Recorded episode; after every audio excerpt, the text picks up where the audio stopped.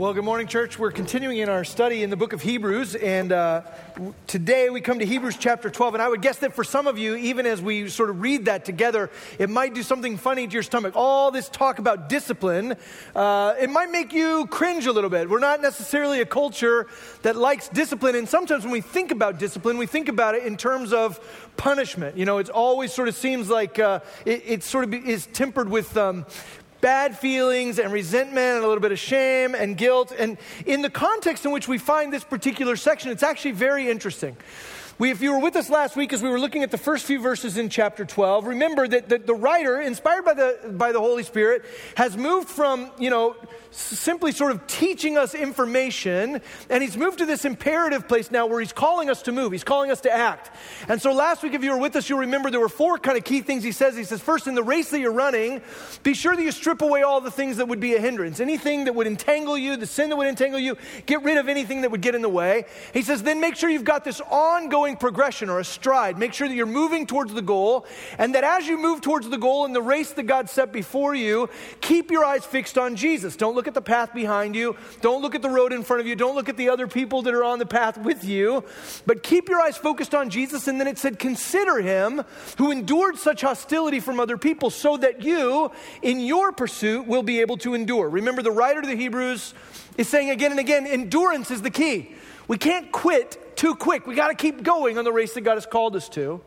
And then here in verses 5 through 11, he says, and also, in addition to stripping away the hindrances and focusing on Christ and running the progression, he says, don't forget, don't forget the exhortation that speaks to you as children. And then he goes into this quote from Proverbs that talks about the discipline of God. And he kind of explains that for us. It's easy for us to sort of set aside this idea of discipline and sometimes to be overwhelmed by it because a lot of times discipline is uncomfortable, right? A lot of times correction or realignment is uncomfortable. I, I remember um, a time when my oldest son, Jack, was really little. He was like two or three. He was still small enough that he was in a car seat. And, um, we had gone to Nevada for, for Thanksgiving, and uh, we were out there, and we were in the car one day. My wife and I were in the car, and my son Jack was in the car seat in the back seat, and we were listening to music. I, I listen to a lot of music, and some of the music I listen to is what you would probably consider beautiful, and some of the music I listen to is kind of noisy. And in particular, there are a few bands I like where the, the singer doesn't so much sing as kind of yell, right? So we're listening to that kind of music, and my wife looks at me in the car and she says, Would you please turn off this racket? She's like, It's so loud, and that guy's not even singing, he's like screaming.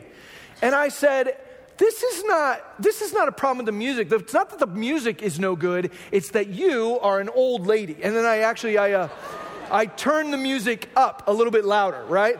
And uh, see you you guys think that that's troubling. I thought that was fine. Um, we go to the bank, we go to the bank, and my wife gets out of the car. She goes up to the ATM, and when she goes up, she closes the door. I'm sitting in the car with my, with my little guy. I mean, he's just a teeny little guy at the time. And I hear this little voice, and he goes, Daddy. And I can see him in the rearview mirror, and so I'm like, Yeah. And he goes, Daddy. So I turn the music down, I'm like, What? And he goes, That wasn't very nice. And I'm like, well, Come on. Like, I'm just, I was just giving mom a hard time. And he goes, Dad, she asked you to turn down the music, and instead you turned up the music and you told her she was old. And I was like, yeah, yeah, but I was just kidding with her. You know, like that's what daddy's mommy said. We joke around. Daddy likes to tease. I like to give mommy a hard time. And he goes, yeah, but dad, you said that we shouldn't tease the people that we love. And so I turned around and I punched him in the face. Uh, just to shut him up. No, I'm kidding. I didn't punch him. But there's a part of me that kind of wanted to argue and like defend myself. You know, like I wanted to be like, you're a three year old, you don't understand sarcasm and wit. I happen to be very witty and I was being really funny at the time. Like I wanted to do that whole thing. But instead, what I realized is that, like, in that moment, my three year old was reading the thing correctly. You know, like he had, he had spotted this rudeness in me. And so I changed the music. My wife uh, gets back in the car and I'm like, I'm really sorry. And she's like, Are you okay? Because I don't, I don't apologize a lot, you know. So uh, she was like, "What's going on?" I'm like, "No, Jack and I talked about the music thing a minute ago, and I just, it was kind of rude. I'm really sorry, you know." So uh, I thought the thing was done and over with. The next day is Thanksgiving Day. We're, we're at my in-laws' house, and uh, we're at this big table. So it's Jack and my wife and I, and uh, then you know aunts and uncles and cousins and my wife's brother and uh, her her parents, and we're kind of doing that thing where you pass the plate, you know. So you pass your plate around and you serve up whatever's in front of you. And my plate comes around to my mother-in-law Kathy, and uh, in front of her, she's got the broccoli casserole. Now, she makes this. Um, she makes this broccoli casserole, but you gotta know, like, I don't, I'm not really into mayonnaise, and I don't know what all's in the broccoli casserole, but for sure there's mayonnaise and maybe ground up dead body. So it's a, uh, I'm not, it just, it's, it's like, I can't, I'm not gonna be able to eat any of that casserole, you know? And so she goes, Hey, Darin, would you like some of my famous broccoli casserole? And I was like, uh, No, I would not. It smells like you cooked it in an old sock. And, um, and just like this, you guys, my three year old is in a little high chair. He looks at me and he goes, Dad, remember what we talked about in the car? you know, like every, uh, every head at the table kind of turns and looks at me, and I'm like, uh, you, you, know, uh, yesterday, Jack just had a conversation with me about how I need to be nicer. and uh, so I'm trying. I'm trying, sorry. You know, it's just like so humiliating. I felt so embarrassed to be reprimanded by a three year old in front of my in laws. You know, it's like the worst moment. And nobody likes that feeling. Nobody likes to be corrected. We don't like to be told that what we've done is wrong. We don't like to be, you know, pushed in a direction that maybe doesn't come natural to us. We like to be comfortable. In fact, we live in a culture that's kind of, these days, kind of built around the worship of comfort. And when something makes us uncomfortable, or worse yet, when someone makes us uncomfortable, we do our best to avoid those people. We don't like confrontation. We don't like arguments. We don't like disagreement. We want to be comfortable. And so the idea of correction or the idea of discipline is one for many of us that we would actually hold at arm's length. We don't want to be disciplined. We want to just sort of be allowed to live our lives. We want to be uh, embraced and loved for who we are. And if you don't like who we are, then forget you, right? But don't come along and tell me ways I could be better or ways I could improve. That isn't the way our culture works. We're a culture that likes to be loved for who we are, and we don't want to hear two words about ways in which we could be improved.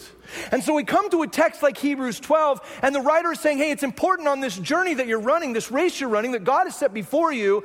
It's going to be important for you along the way not to forget this exhortation, now the word exhortation is a weird one. It's like a kind of a Bible word. I get that. But the word exhortation just means encouragement or consolation. The word exhortation actually means like verbal comfort. So the writer says, don't forget, don't lose sight on this journey you're running. Don't lose sight or forget this exhortation, this encouragement from God who's speaking to you as sons and daughters who's speaking to you as children. And then he quotes from Proverbs chapter 3. And here's, here's the quote this is what he wants us not to forget My son, do not regard lightly the discipline of the Lord, nor be weary when reproved by him. For the Lord disciplines the one he loves, and he chastises every son whom he receives. The writer of the Hebrews says it's going to be important that you keep before you this idea that God disciplines those he loves. Now, again, for many of us who, who live in this culture, the idea of discipline and love feel incongruous. They feel like they, never the two shall meet, right? If you love me, then you just sort of accept me and you don't try and tell me to change and you don't try and, you know, correct my course. You just embrace me the way I am. This idea of love and discipline don't feel like they go together. And what the text is saying is that that couldn't be further from the truth.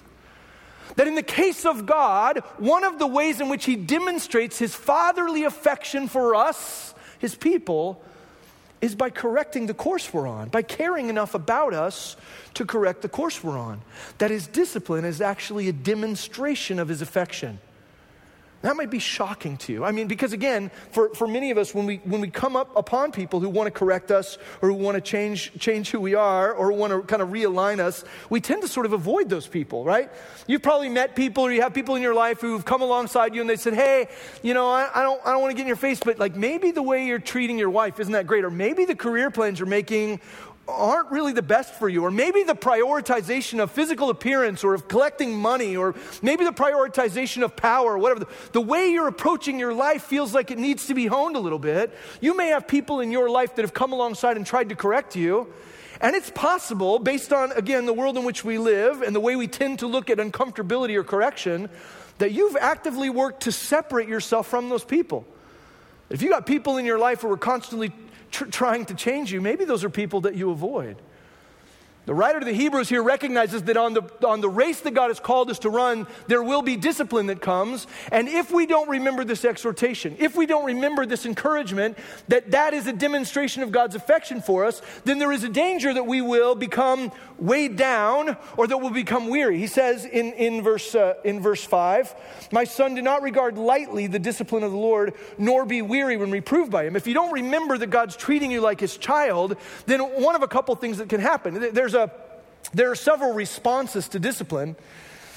There are several responses to discipline, and the, and the easiest way I can think of to sort of paint the picture for you is living here in LA like we do, or close to LA, we deal with a lot of traffic and we deal with a lot of uh, traffic signs and cones and flashing streets. You know, you've been in traffic jams.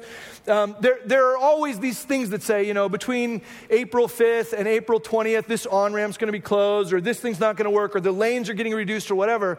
Those signs that are put up to try and effectively change our course are essentially trying to discipline us, right? It's not the kind of discipline that is a punishment, but it's the kind of discipline that is in an ongoing way trying to change our path, the path ahead. I want you to think for a second about what would happen if you were driving here in town and you saw a big flashing sign on the side of the road that said, Warning, bridge out ahead, right? Flashing sign, warning, the bridge is out, right? I think there are several different ways you might respond, but there are certain ways that you certainly wouldn't respond. And yet, sometimes those are the ways we respond to God. In God's discipline, what He's trying to do for us is to warn us about the ways in which the path we're on is perilous, or the ways in which the path we're on is contradictory to the purpose for which He created us. So, God's discipline is, in essence, a flashing sign. So, imagine you're driving and you see a flashing sign on the side of the road that says, Warning, bridge out ahead. What are you going to do? I mean, for some people, just, just the way they respond, there's kind of an ambivalence, right? sort of an ignorance. They just sort of want to turn a blind eye to it. They want to go, oh, that sign's probably not for me. These other suckers here on the freeway, maybe they have a problem with an outbridge, but that's not, I'm just to keep doing my thing. I mapped this on Google Maps. I plugged it into Waze already. I'm just to keep going. The sign, I'm just to ignore it because it's probably not true. They probably forgot to put it away. There are some people who would look at a sign like that and completely ignore it. They've sort of trained themselves not to pay attention to the correction. I think sometimes that is our response to God as well. There are times in our lives where God is trying to go, hey, there's a better way to go. Or the course that you're on leads to destruction, or the course that you're on leads to pain and sorrow and grief. Change your course. And I think sometimes we stop up our ears, we don't hear it. That's why James is so clear to say, you know, don't look into the mirror of God's word and immediately forget what you see there, but look into his word and change the things that he says to you. We don't want to be ambivalent. We don't want to be ignorant. We don't want to just block God out. But I think sometimes we don't want to listen to God because we don't like what He's telling us.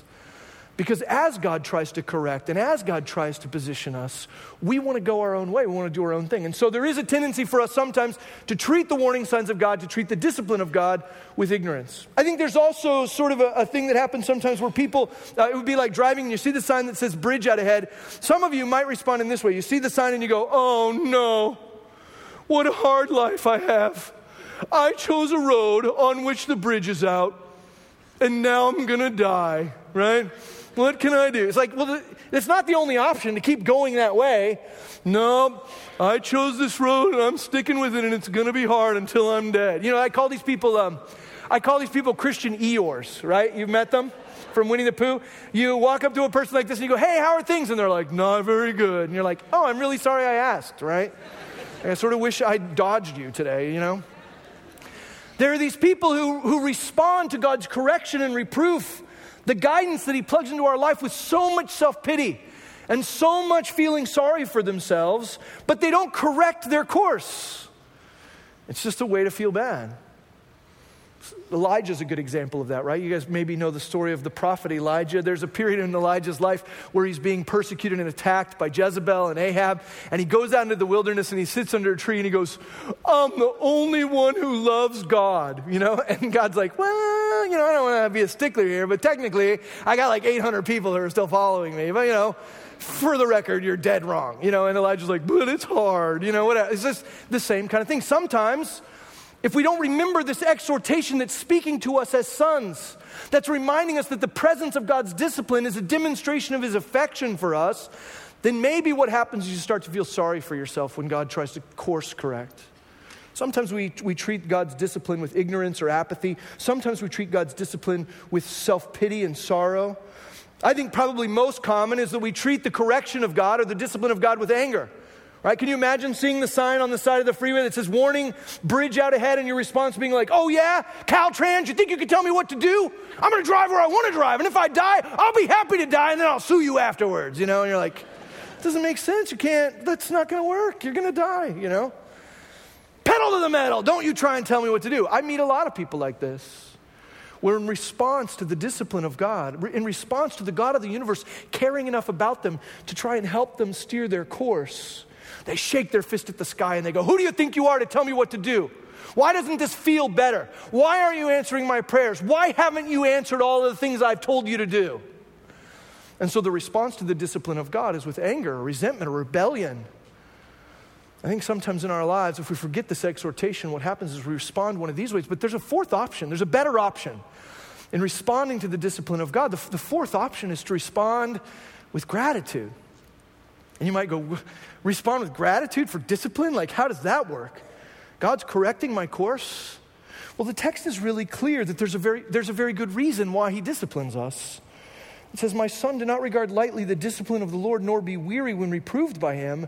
For the Lord disciplines the one he loves and chastises every son whom he receives.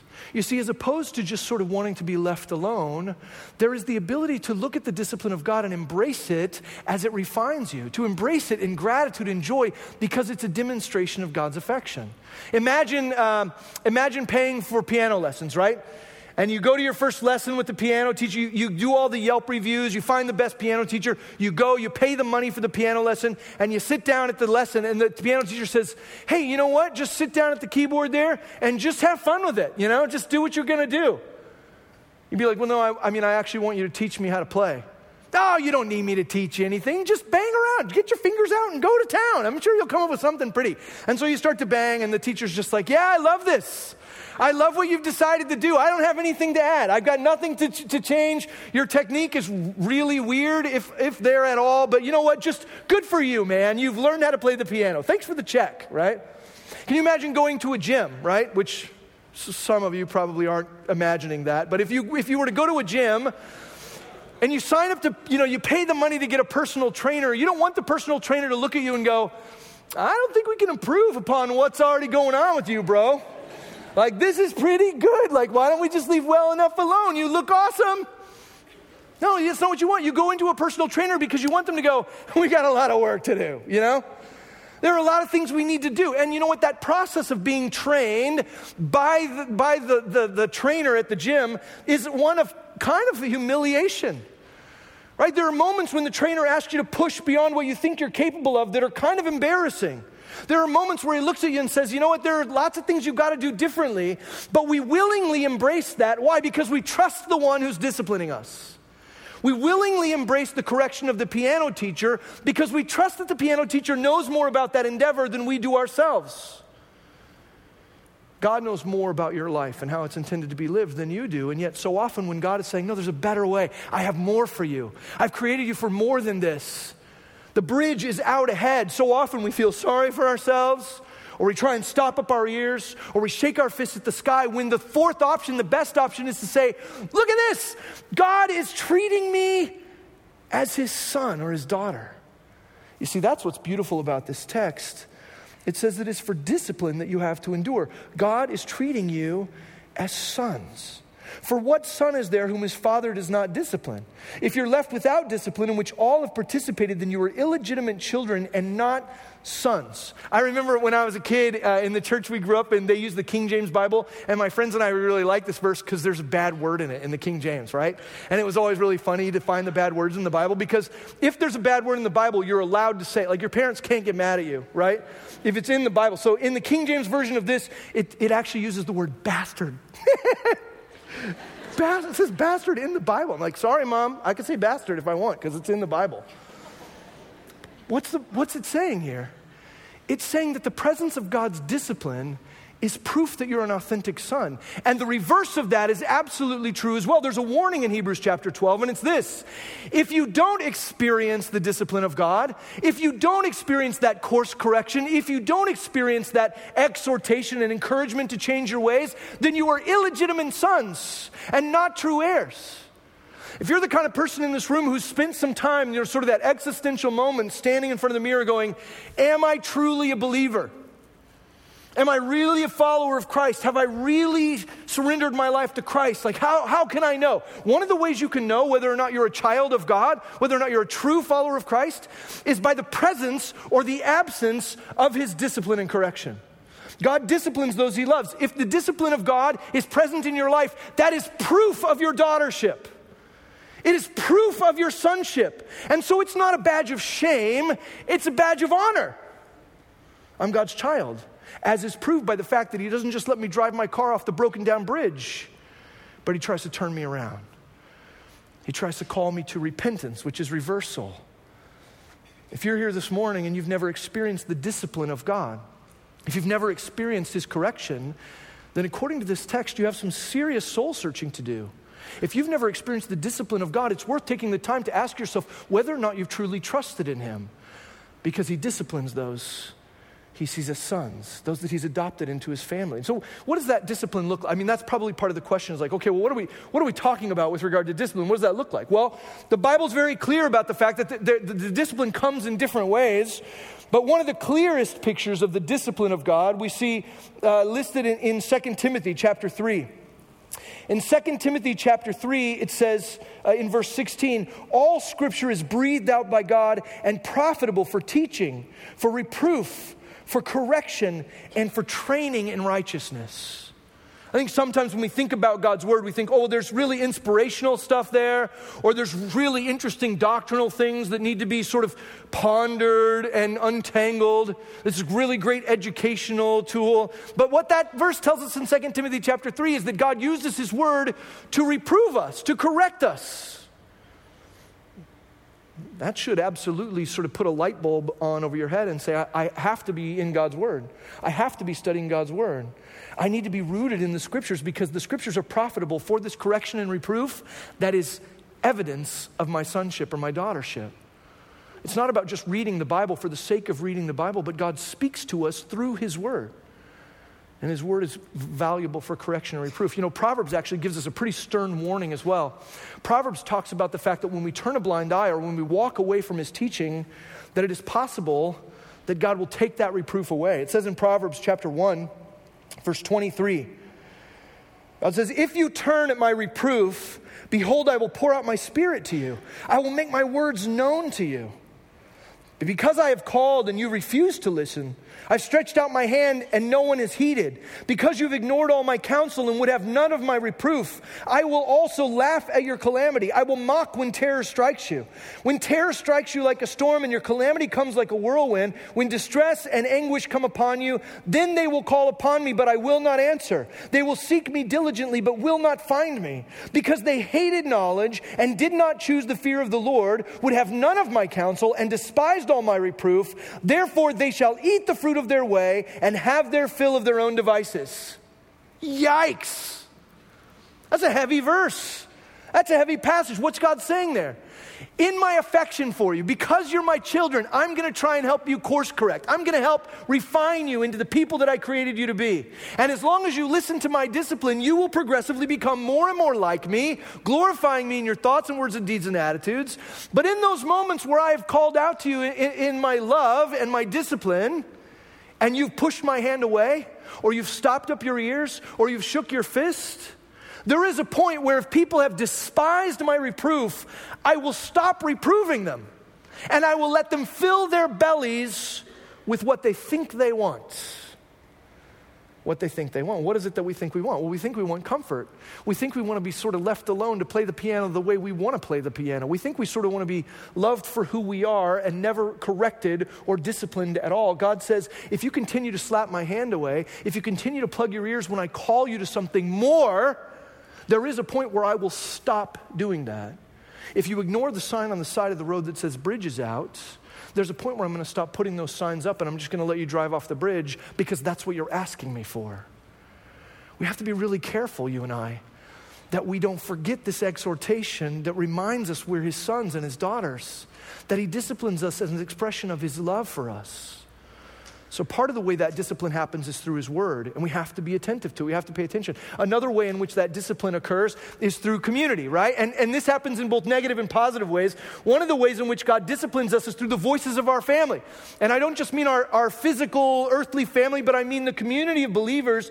There's something so great about gathering together and having other people who love Christ and are loved by Christ who can look into my life and go, hey, Darin, I think you're missing the mark here, little buddy.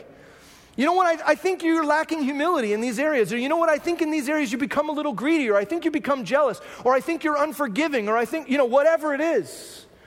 It's so incredible to have other people around me who can speak into my life. God corrects me and disciplines me through the godly voices of my peers.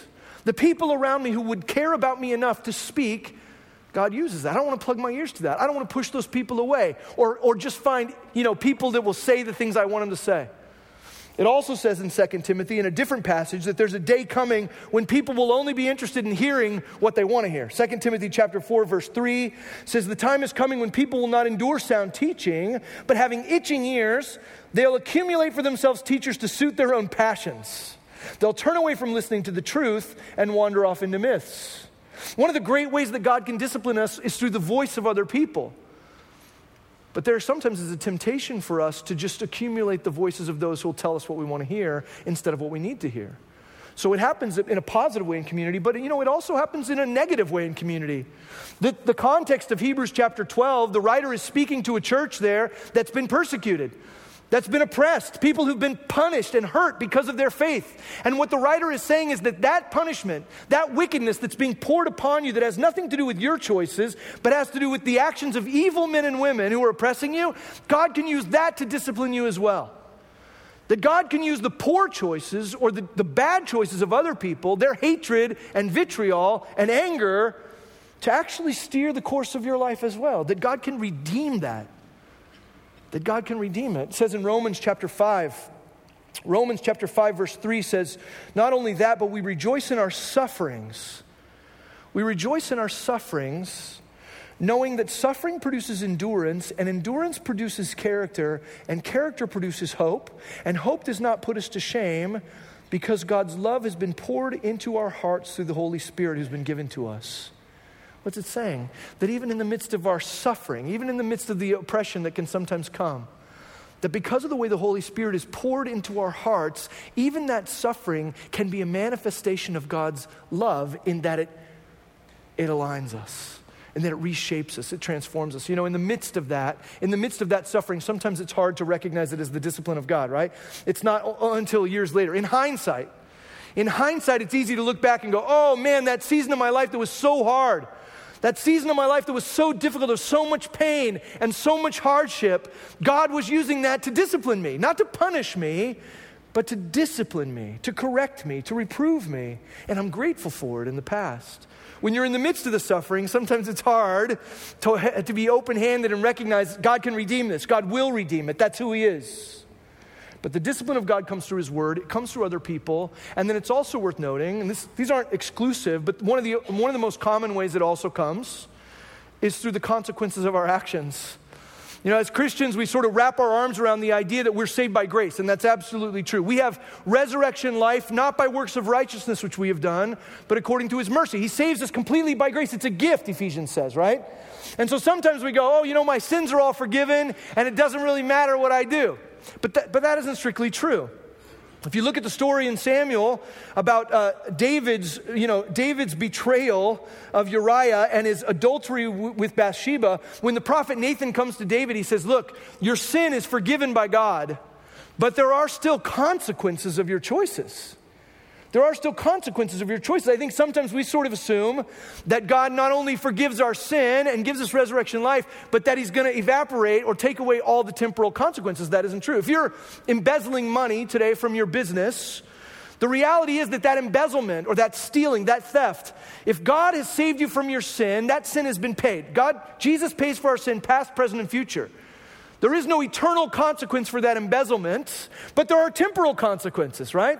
The likelihood is you're probably going to get fired from your job and you probably spend some time in jail, right? God's not going to take those temporal consequences away because those temporal consequences of your foolish choices and my foolish choices, they shape me, they refine me. God disciplines us through a variety of things. The question for us is how are we going to respond to that? Do we respond with self pity and sorrow? Do we respond with plugged ears and ambivalence? Do we respond with anger and rebellion? Or can we get our arms around this discipline of God, this reshaping that God does in our lives because of his affection? Can we get our arms around it and be grateful? Be grateful to a God who's demonstrating that we are his sons and his daughters. And the proof of that sonship is that he cares enough to speak into our lives. I get that this is hard for some of us, right? I, I, know that there are some of you sitting in the room that anytime a passage talks about fathers or mothers, there's kind of a disconnect because maybe your earthly parents aren't that great, right? I know that for me, when I read a text like Hebrews 12 and it says things like this, look at verse, um, verse 7 and following, it says, It is for discipline that you have to endure. God is treating you as sons. For what son is there whom his father does not discipline? Well, I could say mine. My dad left when I was 13, right? What son in there is there whose father doesn't discipline him? Well, when you're talking about fathers, there's a little bit of a disconnect and a difficulty for me because my dad bailed, right? So then it says, if you're left, oh, excuse me, um, if you're left without discipline in which all have participated, then you're illegitimate children and not sons. Besides this, we've all had earthly fathers who disciplined us and we respected them. Well, I, I would guess that there are probably many of us in the room that when you think about your earthly father, you, you weren't disciplined by them because they left. Or maybe you were abused by them. Or maybe you were hurt. Or maybe you were beat up. I think for many of us, when we try and think about the love of God the Father and we sort of equate it with the love of our earthly fathers, there's a disconnect and almost a frustration. Like we kind of, it doesn't compute because you don't necessarily know the love of a human father. Because maybe your dad split, or maybe he beat you up, or maybe there was abuse in your home. And it might not be your dad, it could be your I mean, we all sort of suffer under the consequences of the fact that our human interactions are all tempered by brokenness and sin. But that's why the text is really clear to say it says in verse 10, they disciplined us for a short time as it seemed best to them. That as it seemed best to them is really important. If you're here today and the love of a father, the discipline of a loving father, the discipline that comes from affection, feels foreign to you? Well, the, the pickle could be that you're associating with the, with the love of your human parents, and the love of your human parents, no matter how good or bad they were, was broken. Their parenting, and here's the deal my parenting of my kids today is as it seems best to me. That's all I got, it's all I can bring to the table. My parenting is as it seems best to me. And many times, that parenting is wrong and flawed and full of holes and things I don't see and places where I'm powerless. Our human parents disciplined us as seemed best to them. But look at what it says after this. They disciplined us for a short time as it seemed best to them. Here it is. But He, that's God, He disciplines us for our good that we may share in His holiness. The difference between my earthly parents and my Heavenly Father is that His love for me is perfect. His knowledge of me is perfect. His hopes for me are perfect. And his discipline of me is perfect. When he disciplines us, he disciplines us perfectly for our good. In every case, he never messes that up. So, what I want you to hear this morning is that there is no case in the scriptures of God disciplining his children, disciplining his children in wrath. He doesn't do that. There is no context in which God disciplines his children in wrath. He disciplines them in love. Now, we do see God's wrath in the scripture, but not for the family. He never disciplines his children in wrath. We don't see any instance of God abusing his children. We see no instance of God abandoning his children. We see no instances of God coming back and saying, eh, I, I, probably, I probably could have done that a little bit better. You want to know why? Because God is perfect and holy and his discipline and his love, his affection, his hopes and dreams for us are perfect also. So if you're here today and, and your human parentage it, it, it's sort of a hurdle for you, the way it informs this idea of God as a father, it sort of messes that up. The good news is that no matter how flawed your parents were, no matter how many mistakes they made, your heavenly father loves you perfectly. And he disciplines you for your perfect good. That you would share in his holiness. What is the byproduct of this, uh, this endurance? What's the byproduct of this discipline? Well, the text gives us a couple of things. The first one we've already talked about. One of the byproducts of this discipline of God is that it is a proof of sonship and his love.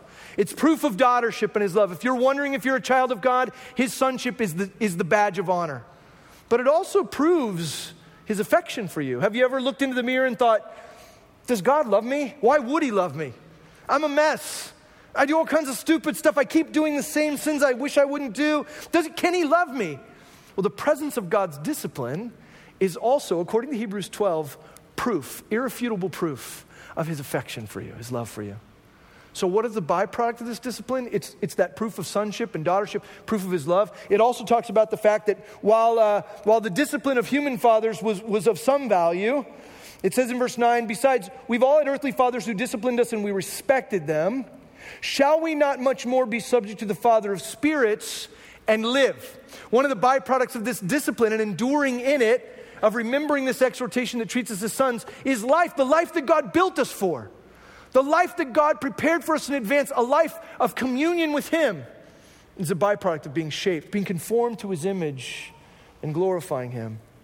Not only that, we get to participate in his holiness, which we read there in verse 10. And then look at verse 11. It says, For the moment, all discipline seems painful rather than pleasant, but later it yields the peaceful fruit of righteousness to those who've been trained by it. I would guess that when we read the opening text, right, Hebrews 12, 5 through 11, we read at the beginning, mm, probably none of us were thinking about the peaceful fruit of righteousness, right? When we think about discipline, a lot of times, again, we're thinking about abuse or we're thinking about, about pain and suffering. But what this says is that the discipline of God actually reaps a byproduct of peace. It reaps a byproduct of peace as we are conformed to the righteousness of God. That it actually doesn't make us anxious. We don't have to be anxious about God's discipline. We don't have to be nervous or fearful about it. But the more that we surrender our lives to the loving discipline of our good, perfect Father, the more that we are made righteous, sanctified, right? And then there's a peace that comes from going, hey, you know what? I'm on this course that God has placed me on, and along the way, He's going to let me know where there are places that need to be corrected. He's going to let me know the places where I need to adjust. The reality is for us this morning that just because your life is hard doesn't mean that you're doing it wrong. Just because your life is hard doesn't mean that you're doing it wrong. It might be that God is trying to shape you, that God is redeeming those circumstances. And the way we determine that, again, is by being in His Word, being rooted in community, listening to His Spirit. Church, don't forget the exhortation that speaks to you as sons and daughters. The Lord disciplines those He loves, and He chastises everyone that He receives as a son. It's proof of your sonship and your daughtership, that God loves you enough to correct the course you're on. Would you pray with me this morning? God, I pray that you would help us to be able to discern where your correction is, to be able to discern in our lives where it is that you're calling us and that you're compelling us, the ways in which you're exhorting us to change, and that we wouldn't respond to your discipline with anger or with self pity or with ambivalence, but that we would respond with gratitude and love, knowing that your concern for us is what has produced that correction. We pray these things in Jesus' name. Amen.